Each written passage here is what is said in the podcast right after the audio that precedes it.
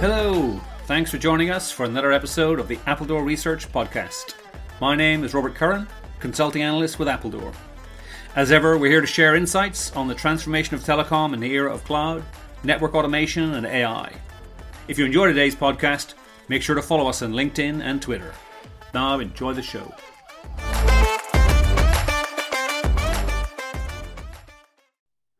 There can be little doubt that the arrival of cloud computing and its evolution into hyperscale cloud infrastructure companies is one of the most disruptive developments in the global tech industry. By eliminating entire set of costs and limitations, it has enabled startups to become global leaders within just a few years and has massively accelerated the development of innovative features and experiences. But telecom has been relatively slow to adopt cloud and as a service models, despite having what looks like a perfect first candidate in the charging systems that are the engine of revenue generation. With me here today to discuss, I'm really delighted to welcome Danielle Royston, DR, public cloud evangelist and acting CEO of Totogi. Welcome, DR. Hi, guys. It's so great to be here. Thanks, DR, for joining yeah. us. And to provide some additional market perspective, delighted to welcome back uh, Appledore's principal analyst for digital enablement, that's John Abraham. John, good to be with you again. Great. Thank you, Robert. And, and great to have you with us, uh, DR. Yeah, this will be a great conversation. I mean, uh, I have lots to say. So I think we're going to have a good time. Yeah, certainly, certainly looking forward to it. I think you know, as as Robert said, uh, Dr. You you don't need an introduction. Um, quite widely recognized in the industry, uh, especially as someone who said the cat among the pigeons. You know, in terms of driving operators on facing up the issue uh, yeah. of uh, the importance of public cloud. Maybe a bit more interestingly, um, you are also known as the lady who got John Bon Jovi to attend MWC a couple of years ago. why, why, don't we start with that? You know, tell yeah. us about that, Dr. Well, I guess um, I am the lady that famously took over the Ericsson space. Uh, I'm sure, much to their chagrin. I'm pretty sure they were not happy about that. But uh, in 2021, if you guys recall, MWC moved from the usual end of February to the end of June, and it was really just about pandemic timing. We were kind of it was kind of slowing down, and I think GSMA was really trying to save the show. And on, I think it was March 9th, uh, 2021, Ericsson announced that they were going to um, not participate. And I saw that as an opportunity. I was like, I think the pandemic uh, is is winding down. I think we could actually do the show. And what an amazing opportunity to take over take over that space. And what we did was we created Cloud City, and it was really kind of bringing public cloud to the forefront. And um, we really wanted to pull out all the stops to make people really enticed in coming to MWC and traveling to Spain. So we hired, we hired Jon Bon Jovi, and um, it wasn't the first time I've met him. Actually, I've met him. I, I've done this before with him, so it was really great to see him again. But it was just so fabulous to be all together at a concert.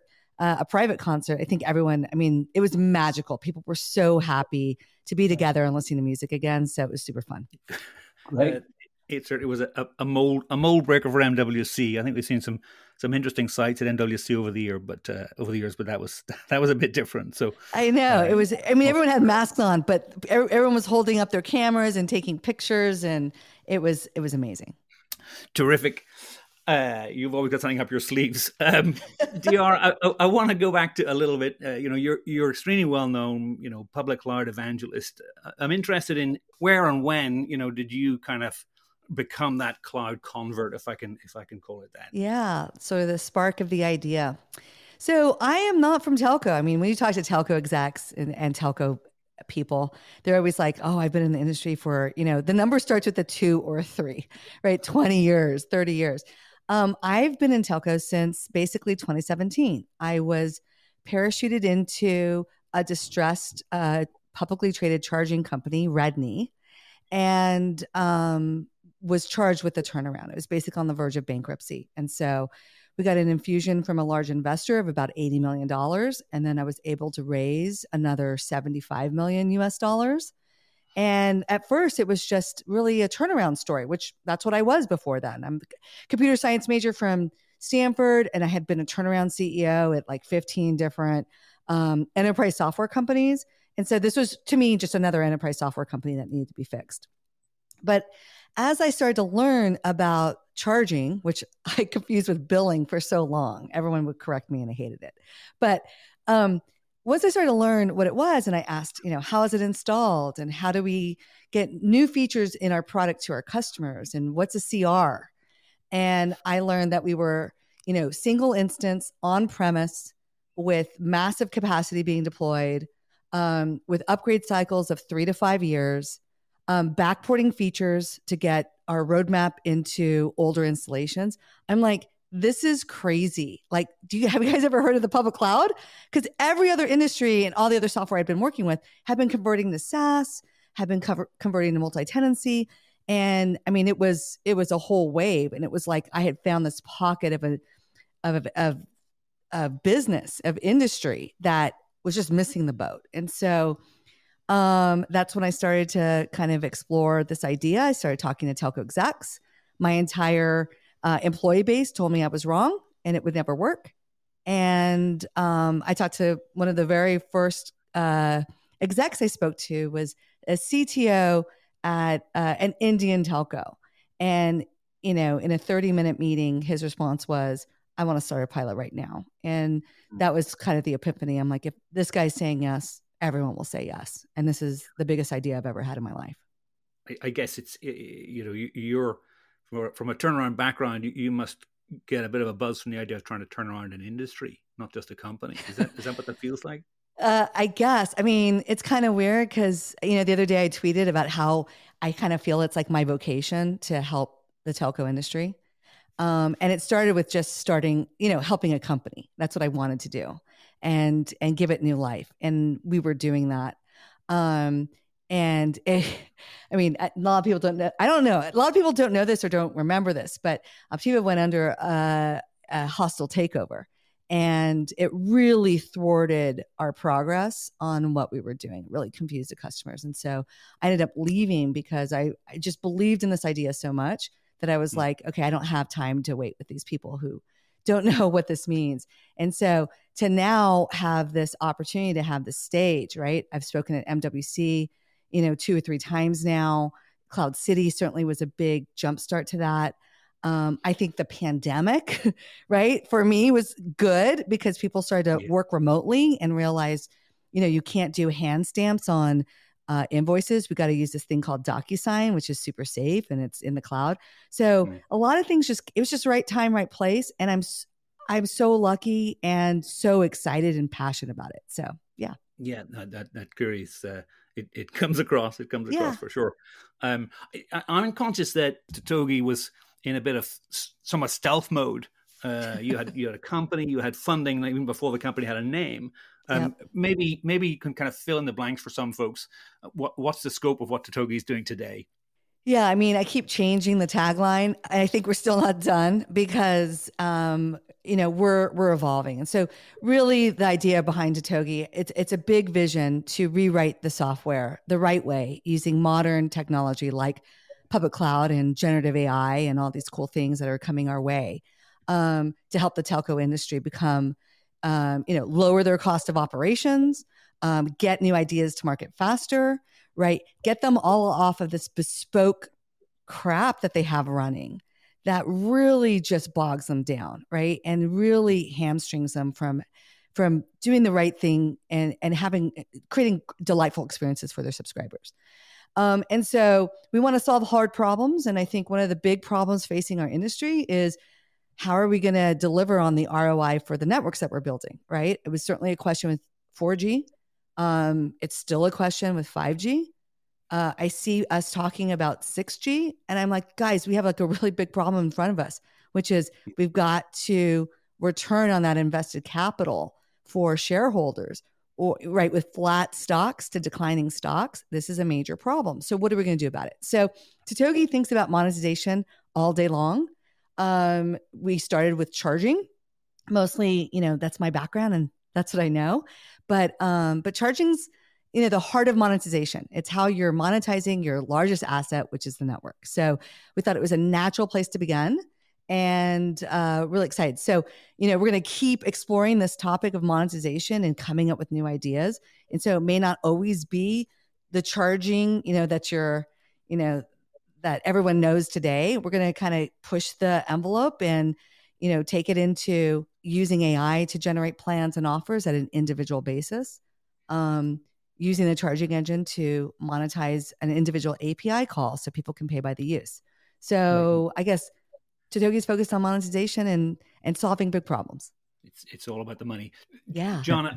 John, I know you, you, got you got a, some thoughts on the charging context. Can you fill in some of the backdrop for us here? Sure. Um, before we get into that charging context, Dr. One other question I wanted to bring up was, you know, you, you, the, the scale of operations. You had a big runway, more or less, right up front. You know, the one billion yeah. telco mm-hmm. transformation mm-hmm. fund.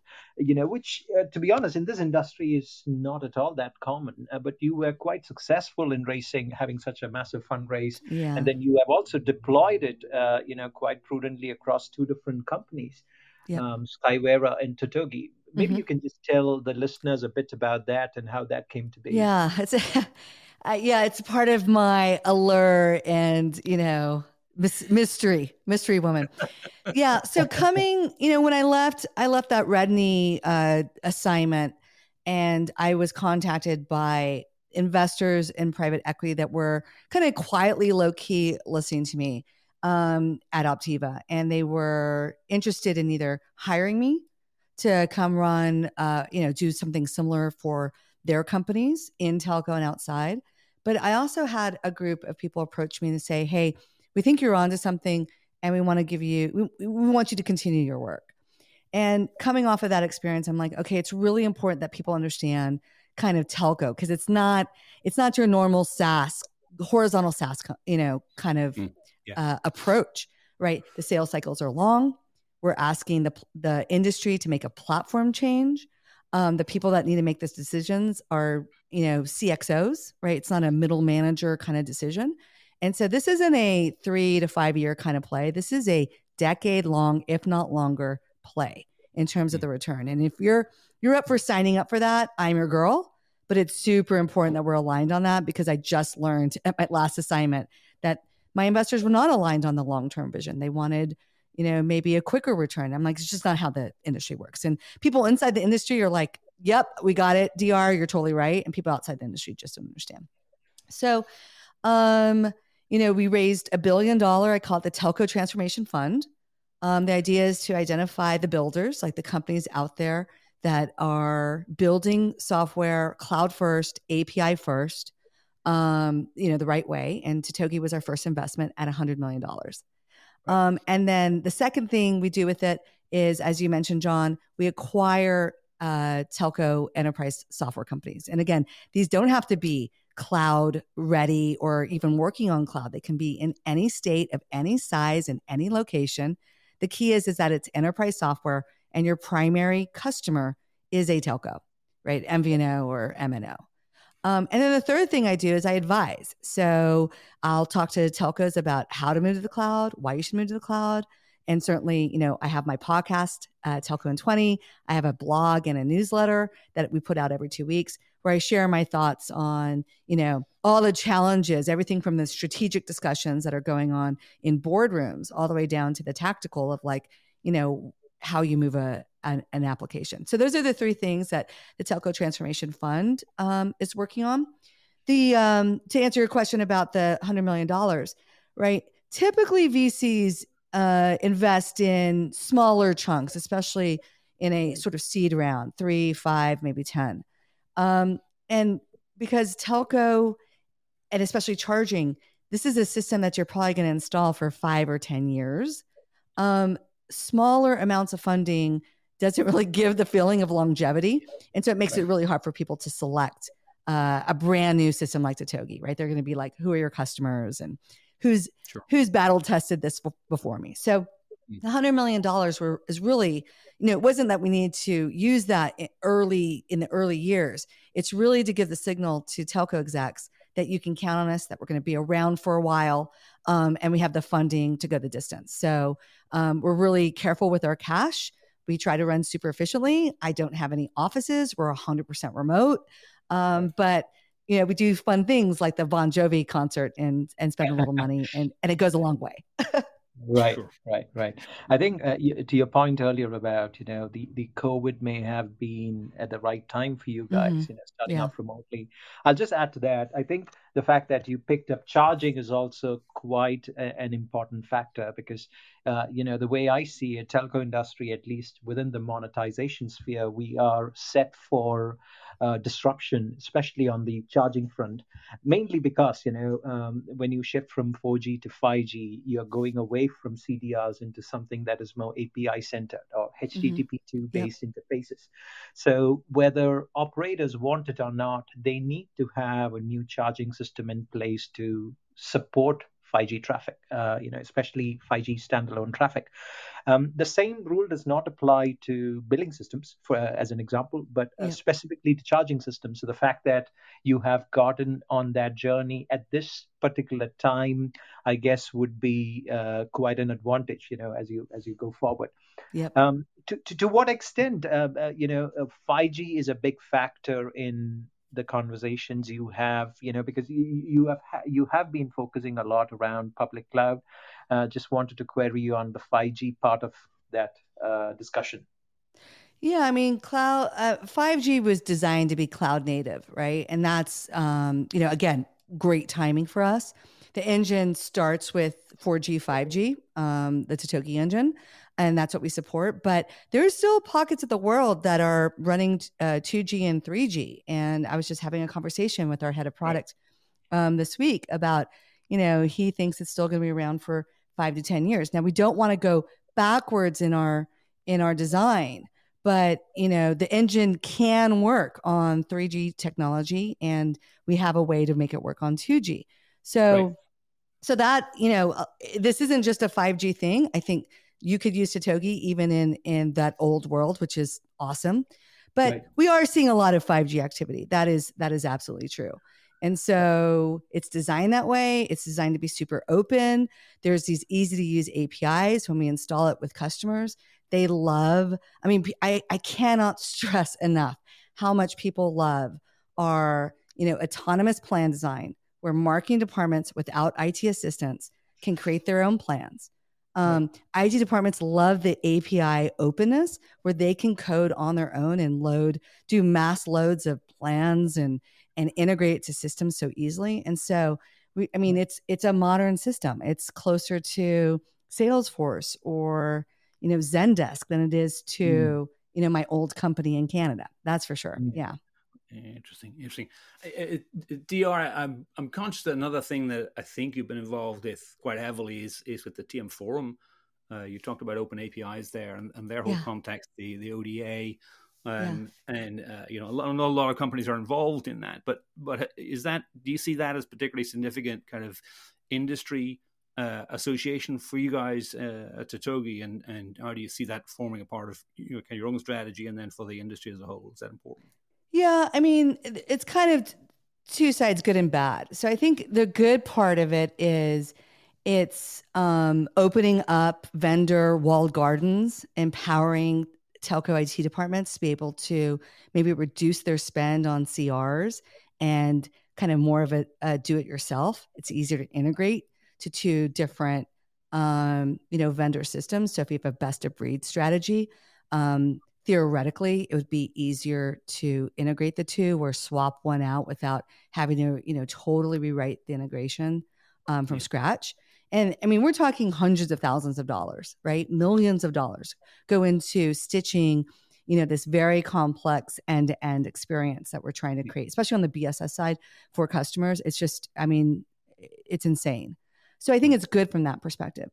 But I also, as we've gotten pretty deep with Totogi into, you know, we're sitting at, I think, 44 um, API certified. One of the companies we bought um, a carve out from STL. They're, I think they're like 10 or 11, 12 APIs in. Um, and so we're going to support it absolutely and continue to climb up the leaderboard with our products. Um, but the downside to it, as we've been like kind of realizing how this works, is the implementation, the guts of the API are all being written by the vendors, by the individuals. And so I kind of am like, how does this really work when I interpret the semantics of a particular field differently than someone else, right?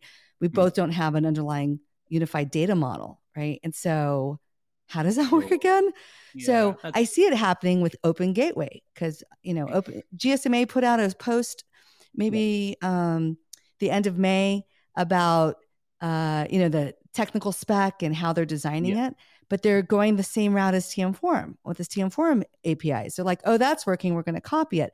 Same thing. Each operator, we're going to have a common API signature, which is great. The code will be the same, but the yeah. guts of the code will be written individually by operators. And I'm like, that's going to take a long time. Okay. And yeah. that's everyone's going to I mean, it's it's computer science, right? It's like you know we all are using you know the recipe for vanilla ice cream, but we all kind of use different vanilla ingredients, and, yeah, yeah. and it might taste a little bit different, even though at the end of the day it's vanilla ice cream. So um, we still have that problem here, and so that's why I say it's maybe good and bad. Yeah, it's a start yeah. though, for sure. Yeah, no, I can see that. You, you know, you you've inadvertently taken me into into my next question area okay, actually cool.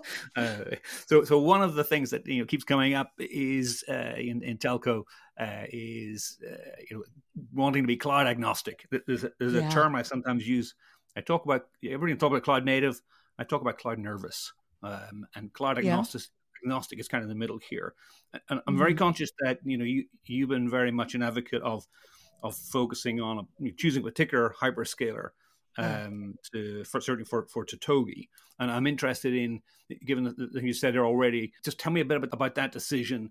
What led you to say, look, we're not going to do the, the agnostic route. We're going to yeah, go. We're going to go all in. And you know, what does that what does that look like? What does it mean for customers? How do you you know how do you you know how do you explain that and what that means for customers?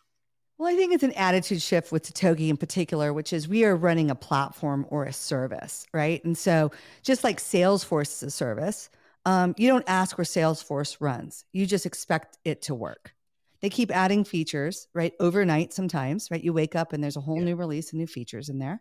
Um, and does it matter that they're running on AWS or Google or, you know, in the old days, their own, you know, office? Didn't matter. It was a service.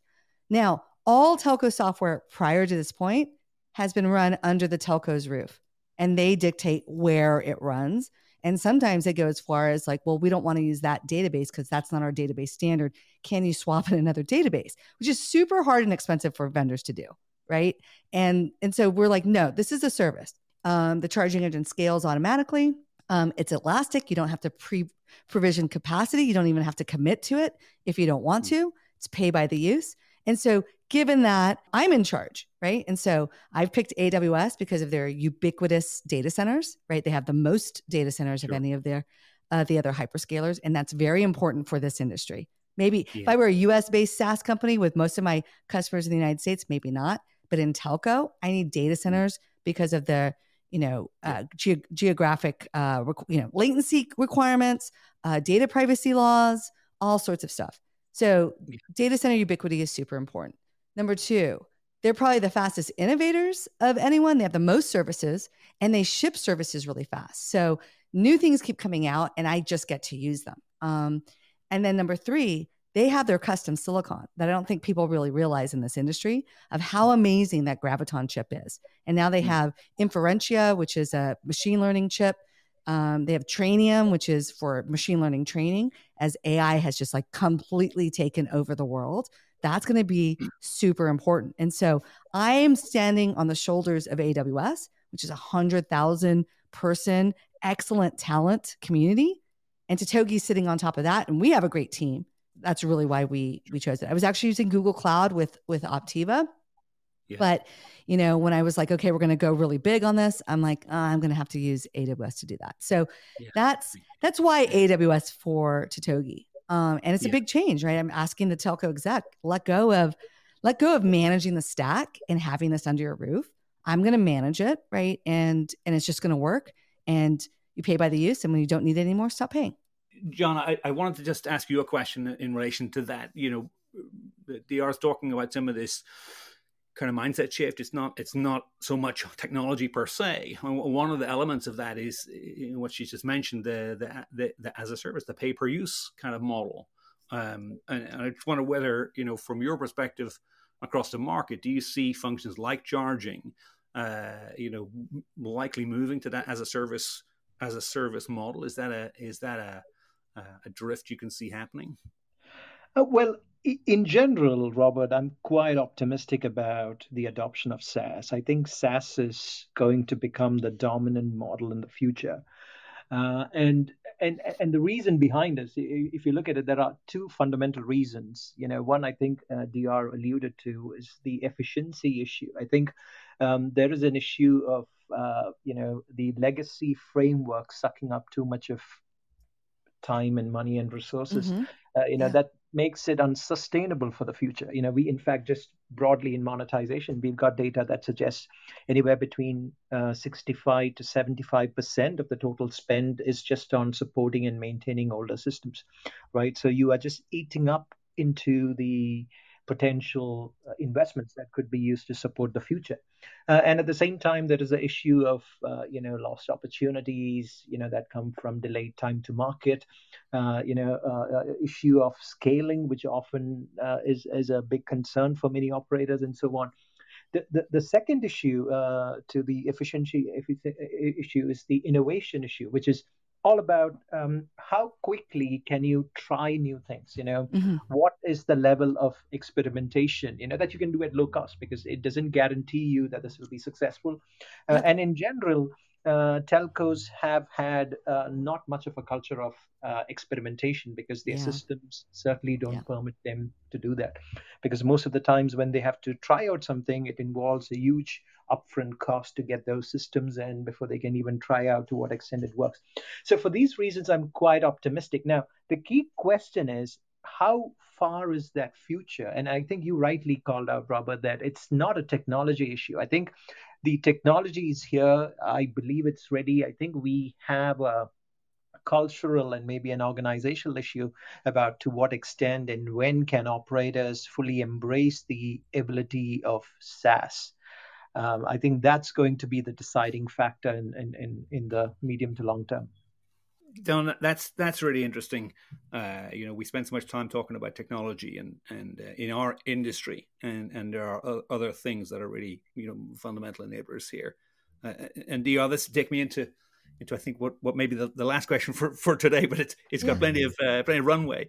Um, which which is this question of you know mindset and culture change. You know, pretty much every conference that that I've been at, I'm sure you've been the same in the last year, eighteen months someone always talks about it. You know, we need this industry culture change, we mindset change, and that's like we kind of get it. But but I wonder if there's a different a different option, which is that which is that you know, change an industry, you need some brave people um, to make mm-hmm. some courageous decisions. And and and once once we start to see the effects of that, then people will in the rest of the wider industry will will come on board. I wonder whether you would agree with that sort of model and and whether you know there are customers and pioneers that you're working with today that you, that you would call out as being maybe those kind of spearheading uh, you know individuals and, and companies yeah i mean i think one of the barriers to cloud adoption is the the fear of change that is literally pervasive at MNOs. I think executives have been successful for, you know, let's say in the 80s and 90s of being stewards of MNOs, you know, kind of don't make any radical changes you know keep writing the next you know g um, the the profits and the and the growth will come and i'm good to go. And and now we're at a point where boards and executives right we just saw it with vodafone right where people are unhappy with results right? We have some you know activist activity and um and you know ceos are going to have to put their their neck on the line and try some new things. And like john mentioned I think it's super important to provide technology as a vendor that makes it easy and cheap to experiment. You don't have to spend, you know, you know, a number plus six zeros, right, to get started. It doesn't take 18 months to two years to get it off the ground. Um, you don't have to deploy it to your entire subscriber base. Why not just do a pocket, do a little digital offshoot? You know, and I do, I am talking to uh, tier one MNOs that introduce us to their innovation lab to their side projects, to their MVNO group, right? These little pockets, and that's where we're finding it in the in the big companies. Um, going down market, the entrepreneurs of this industry, I'm just going to say it. I've interviewed a bunch of them. It's the MVNO owners. These guys Um, they want to try new ideas. They, you know, this year at MWC 23 was the inaugural MVNO Summit event. It was held Wednesday. I think my speaking slot was Wednesday at 4 p.m. I was like, GSMA, you're not really sending a strong message that you're supporting the MVNO community. But okay, it's a third day and everyone's tired. No one wants to go to this. Yeah. But I threw a great party and it was really fun. But those guys, and I and I talk to them all the time. They want to, you know, they want to build um, MVNOs around brands, uh, around influencers. They want to um, segment a population and and cater to that. They want to provide an excellent experience. And these guys are risk takers. They're early adopters. They're really excited about the technology. They see the Totogi stuff and they're like, wait, how much does this cost? And I'm like, it's a free tier until you have 250,000 subs on the platform. They're like, this is insane. So, um, so yeah, that's where I think the the early adopters, at least for what I'm trying to advocate, has been in the MVNO community, and then up market, kind of in these these labs and the experiments, uh, the experimentations that are going on. They are going on, but they're still slow moving, right? They still, I mean, they, they act like MNOs. They're like, you know, let's do another RFP, and I'm like, oh my god, why are you doing an RFP when you can go to the AWS Marketplace and for one penny da- right, sign up and have access to the plan design system and see if it works. Why are you doing this? It's a, it's a different mindset for for sure. Uh, great, great answer, Dr. I, I think it's yeah, very yeah. interesting. That, you know, when I look back at, at some of where Salesforce came from, I had some time in and around the Salesforce uh, ecosystem, and it was very interesting just how different it was. And, and to your point about entrepreneurial spirit, that's really really important and uh, and very interesting to see the effects. It, it isn't always from the usual suspects, which is kind of the fun part. Um, and so, yeah, very interesting perspective. Uh, yeah, I mean, John, if you go back, eh, I love using the Salesforce example because if you look at how they disrupted Siebel, which was yeah.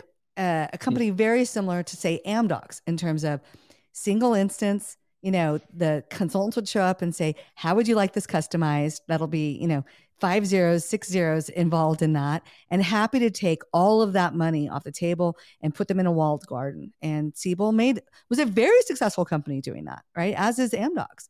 But I think what Salesforce did was they started with small and medium businesses that couldn't afford a Siebel system, um, provided it as a service. They had that famous no software uh, tagline. Right? You don't need to own it and install it. And then eventually went up market. I did a great talk about this March 9th, 2021, such an auspicious day because that was the day Ericsson bailed on MWC 21. I, I dropped a, a talk uh, for Telecom TV where I made this analogy. It's a great story, but people called um, Salesforce the ant at the picnic, and uh, Totogi is the ant at the picnic, right? We're small, but um, we're really trying to change the way people think about software in this industry. Dr. Uh, I'm I'm gonna go in with one last question of mine. Okay, uh, cool. uh, and that is, you have been, you know, over the last few months a bit coy about what Totogi is working on, but at the same time, I know for a fact that you have been working on multiple things. You know, you have launched, b- beside the charging as a service, you have launched a marketplace, mm-hmm. you have launched a churn prediction tool, yep. and I know that uh, there are you're working on other things. So do, do you want to give some insight as to what is the ambition? Where is Totogi going to go, and what kind of um, portfolio it aims to have, say, over the next couple of years or something like that? Well, well, I'm going to say what I said at MWCDU, which was it's going to look random at first, but there's a plan. I promise. Yeah. So, like I said earlier, um, we really want to focus on the the problems facing this industry really with respect to monetization, right? We don't know how to return uh, on investment for building out new networks. This is a serious problem. Um, Netflix, um, using you know driving tons of data, which is fabulous. The, the Netflix uh, CTO was at MWC and made a joke about um, fair fair use, right? This tax that they want that the telco industry wants to charge the tech companies for the network usage. He's like, right. great, then contribute to my content budget that produces all of this data that people are addicted to. And he said it as a joke, but it's true, right? Like it's a it's a fabulously symbiotic re- relationship, and they're mm-hmm. driving um, data usage. So um, we bought uh, this uh, company out of bankruptcy um, that was in a SPAC. Uh, people know it as Kandy. Um, it was under the the publicly traded symbol uh, or company name American Virtual Cloud Technologies, AVCT. Right. Um, and so, you know, this was a company spun out of Ribbon. Before that, it was Genband, I believe. Um, it's a U- known, I think, primarily as a UCaaS company, but also had CPaaS capabilities. Um, we bought it uh, for six point seven uh, million dollars. I think the market cap two years prior was something like, I mean, I don't even know. I think it was like four billion dollars. It was like insane. Wow. Wow. I mean, I got. We should look that up. Um, I should Yeah. know it off the top of my head because it's just a staggering stat of the valuation of the company. You know, Right. just to you know, right before the pandemic hit. Yeah. Um, and so um, that's another monetization opportunity, right? I mean, Twilio, the famous you know CPaaS company that um, brokered agreements with MNOs around the world. Um, you know, pull you know abstracted away the technical complexity of integrating the networks, created a pay by the use API that was super easy to use, created an amazing developer community, and has really taken over the world.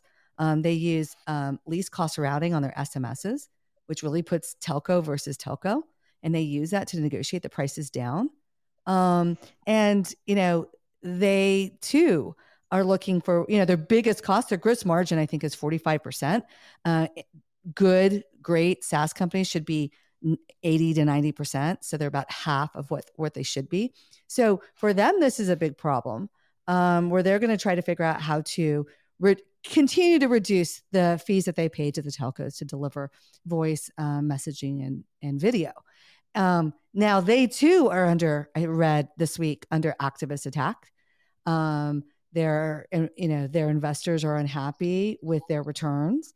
Um, you know, but whenever you build your service on top of someone else's service, you're at risk. And Right. with the activism going on with Twilio, um, with the market that they, you know, I think their market cap right now is about 12, 12 billion dollars, right? It's about a four million dollar company or so with with you know sort of three x multiple there.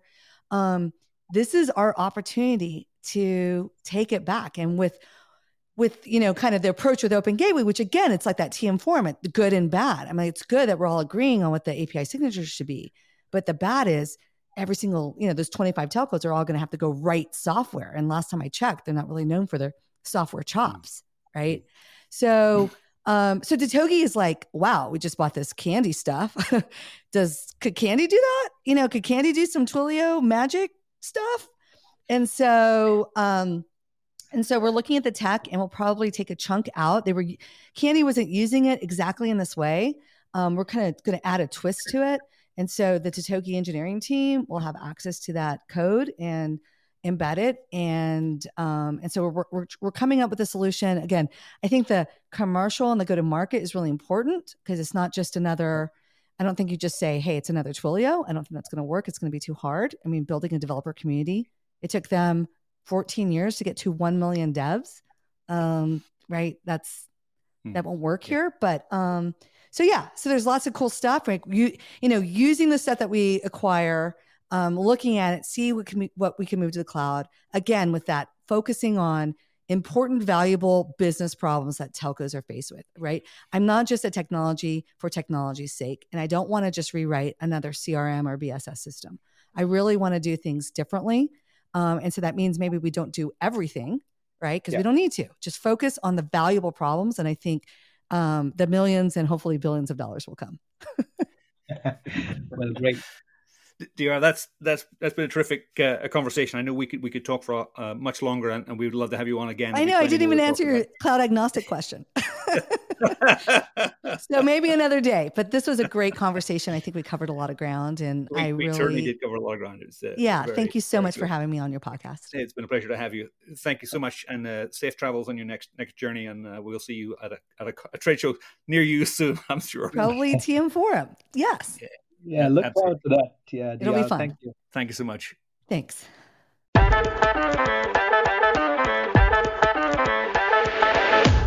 You have been listening to the Appledore Research Podcast. Join us next time for more insights and conversation on the transformation of telco.